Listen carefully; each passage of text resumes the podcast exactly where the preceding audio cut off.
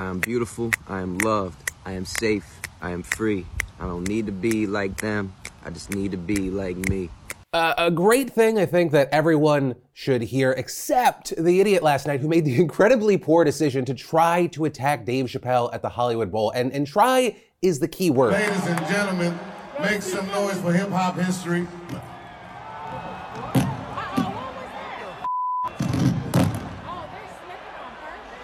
I am going to kill that. So Chappelle kind of absorbs a blow, sheds the tackle a little bit. He still goes down, but right at this moment, I think the narrator hit this asshole with, "It was at this moment that he knew he fucked up." Because I don't know if Chappelle travels like this all the time, but when he goes to the Hollywood Bowl, he's running like 30+ people deep minimum. A video taken from multiple angles appears to show some of that 30+ just taking turns stomping this guy down backstage. And I just wonder, like, what did this guy think was gonna happen? Like, was he gonna be able to somehow fight off the group like that self-defense guy on TikTok? Because I don't imagine that he thought his night was gonna end with Jamie Foxx, Buster Rhymes, and Dave Chappelle treating him like Rick James treats a couch. Now, for legal reasons, I'll say we don't know exactly who stomped him, but we do know what Chappelle said to the audience during and after. I've been doing this 35 years. I just stomped the backstage. Always wanted to do that. Also in attendance, you had Chris Rock there, hopping on stage for a second to ask a very important question. Was that Will Smith? And as far as the guy that attacked Chappelle, the picture of him after the beatdown is rough. That is not the right clip, but close. Here we go. Pretty good. He looks like an action figure that a dad put back together backwards. But y'all, joking aside, and before you're like, oh, I feel bad for this guy, reports say that the man was actually carrying a replica handgun with a knife. And so the man, who has since been identified as Isaiah Lee, was booked on suspicion of assault with a deadly weapon and held on $30,000 bail. An officer also confirming that he was injured but declining to provide details, though we can see some of it. But ultimately, that's really all we know right now. We don't know the motive of Isaiah. We don't know how this person slipped weapons past security at the Hollywood Bowl. The main thing, whether you like or dislike Dave, this is not okay. You know, it's kind of concerning that this seems like the beginning of a trend that Will Smith helped open the door on. If you don't like a comedian, you don't support them, or you say like, fuck you, you don't just attack them. Because if it already wasn't a bad idea because it was just wrong and it's illegal, it's now a bad idea because sometimes these comedians have entourages that will rearrange your body parts. Yeah, whether you like or you dislike Dave Chappelle, I'd love to know your thoughts on what happened last night, and maybe while you let me know, I'll say, sup you beautiful bastards, welcome back to the Philip DeFranco Show. Hit that like button if you want me to punch you in the throat, and let's just jump into it. And then I want you to buckle up and get ready for this BAMF of the day story. Right, so if you don't know, this is Becca Moore. She's pretty big on TikTok, has around 800,000 followers. She's known for her deadpan storytelling videos about dating and other experiences. And she recently went viral because she was sharing this story that began at Coachella where she meets this hot guy who seems to be hitting on her. Then, as she explains, so yeah, this guy was talking to me and I turned my back to him and my friend heard him say, I'm gonna make this girl talk to me tomorrow.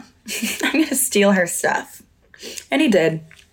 He did. He took my phone, my credit card, and the keys to my rental car out of my purse. Which leaves her totally stranded in California, away from home, unable to contact friends and family. So she seems fucked, but luckily the hotel gets her an Uber to the Sprint store so she can get a new phone, and that's where she meets Raul. But one of the heroes of our story is not just an Uber driver, he's the savior of the day, because as Becca explains. And when the Uber driver picked me up, he was like, ew, what happened to you? And I was like, nah, I just got robbed. And he was like, not on my watch.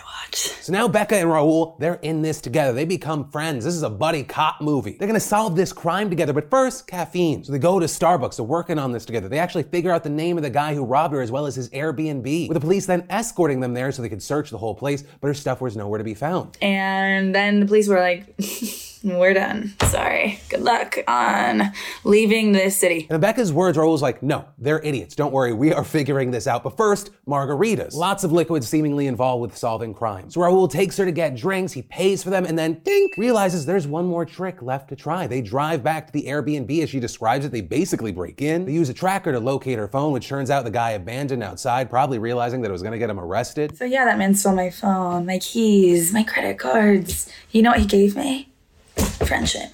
with Raul. This whole ordeal starting at 10 a.m., ending at 6, Raul there all the way. But the story doesn't end there because Becca learns more about Raul. She discovers that he drove to Indio all the way from Fresno that day just to earn some extra money for his 18-year-old daughter, who, as it turns out, has cancer. She was diagnosed back in June. With Becca recalling him saying, yeah, she's going through chemo right now. She's having a hard time. She can't really stay awake and is losing a lot of weight. And it's not just the daughter. Raul's father is also battling cancer as well. So after going through this and posting the TikTok, Becca sets a GoFundMe up for Raul and his family, which has now raised over $150,000. Though, sadly, his father passed away the next day, so some of the funds are gonna be covering his funeral expenses instead. And of course, if you wanna chip in there, we put the GoFundMe in the description down below. But this, I think, is one of those important stories to see and share because it often feels like there's no reason to believe in other people and humanity and society and strangers. And every now and then you just get this fresh breath of air. And that is why Becca and Raul are our BAMFs of the day. But from that, I want to take a second to thank the fantastic sponsor of today's show, Raycon. Raycon's wireless earbuds give you amazing audio quality wherever you go for half the price without compromise. I use mine when listening to podcasts, Zoom calls, riding my bike, and just when I want to wind down. They're really comfortable with optimized gel tips for the perfect noise isolating in-ear fit so they won't budge, and trust me, they won't. And with Mother's Day approaching, Raycon wireless earbuds make a great gift for any mom. Easy to set up and user-friendly for those moms who are just switching over to wireless earbuds.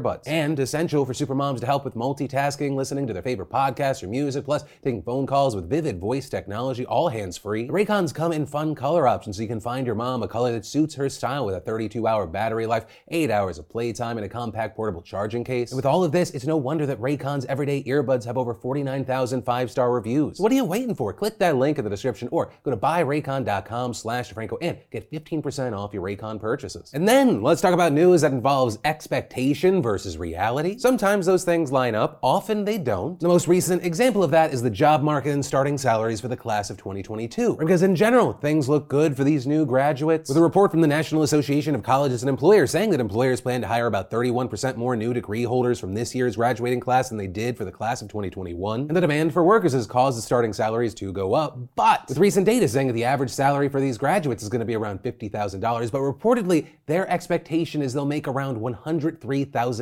from their first job. With Real Estate Witch finding that undergraduate students on average overestimated their starting salaries by 88%. Also noting that 10 years into their career, students anticipate making more than $200,000, which is well over the average mid-career salary of $132,000. Though of course, all jobs and pay are not equal. Computer sciences and engineering, the closest to that $100,000 expectation. Communications and humanities, the furthest away. Which makes it all the more concerning that reportedly 7 in 10 seniors that graduate with debt, owing around $30,000 per borrower. But also, hey, some positive news. Reportedly, studies show that college graduates will earn nearly $1 million more over the course of their careers. Though, I do want to add, while I'm not going to be like, money doesn't buy happiness, it does buy security and opportunity, which leads to happiness. That said, I will say, none of this takes into account quality of life, so please don't choose what you're gonna do for the rest of your life just because of dollars. You never know how things are gonna go, but that is a guaranteed way to live a life filled with regret. When your time comes, I hope you're not saying those 3 words, coulda, woulda, shoulda. Then, in news that allows me to take a second to say, fuck TurboTax and Intuit. Some good news if you're one of the people that were tricked by TurboTax into paying to submit what was supposed to be a free tax return between 2016 and 2018. The New York Attorney General just announced that the company has reached a $141 million settlement with all 50 states for essentially false advertising.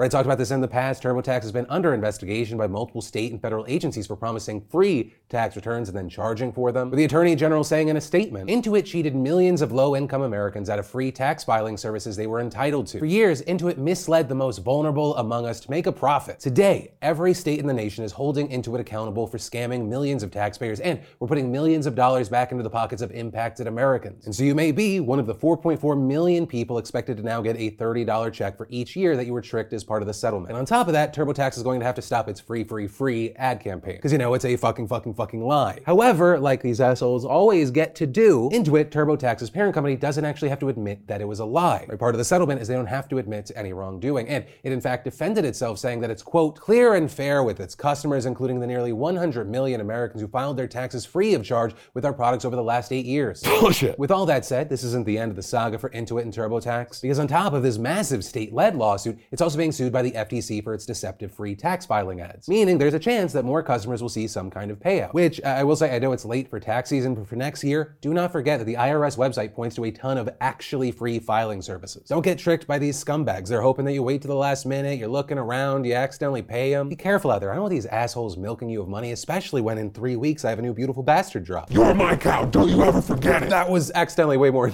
intense than I expected. I think I may have anger issues. But also, check it out. This is a quick little sneak peek. I'm exhausted, emotionally exhausted. My favorite new line, are you taking care of yourself? Because y'all, are you? Embrace change. There's more. I'll show you soon. And then we need to talk about Russian atrocities in a foreign country, and this time it's not just Ukraine. So this story centers around a network of Russian mercenaries known as the Wagner Group. Although Russian officials have denied links to the group, whose true funding and ownership is unclear, experts say that it has deep ties to the Kremlin, with the US claiming that it's financed by a Russian businessman who's been dubbed Putin's chef because of his catering service, which has staged elaborate banquets for the president, basically allowing Putin to downplay official casualty numbers in battlefields and distance himself from any war crimes Wagner commits. As for its origins, Wagner first emerged in 2014 when it helped Russia annex Crimea, also appearing in Syria, Libya, the Central African Republic, and around 30 other countries, according to the Center for Strategic and International Studies. In fact, right now, there are reportedly at least 1,000 Wagner mercenaries in the Donbass fighting alongside Russian troops, with UN investigators and rights groups alleging that they've looted private property, targeted civilians, and conducted mass executions, which is in no way surprising given that their leader is believed to be Dmitry Utkin, a retired Russian military officer who's been photographed next to Putin. But more importantly, he appears to be a fucking neo-Nazi.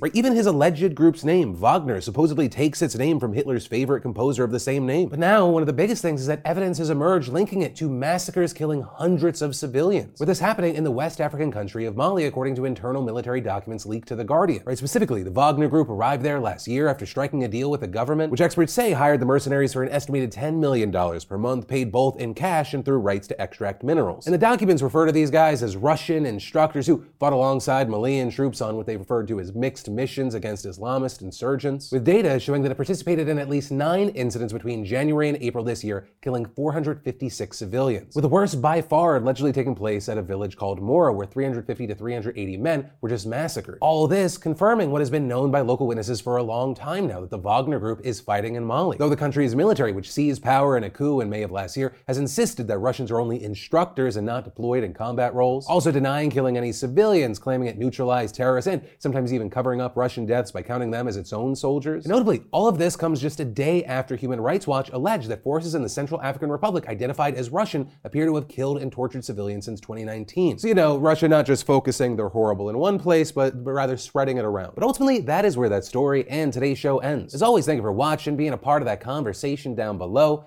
My name is Philip DeFranco. You've just been filled in. I love yo faces, and I'll see you tomorrow.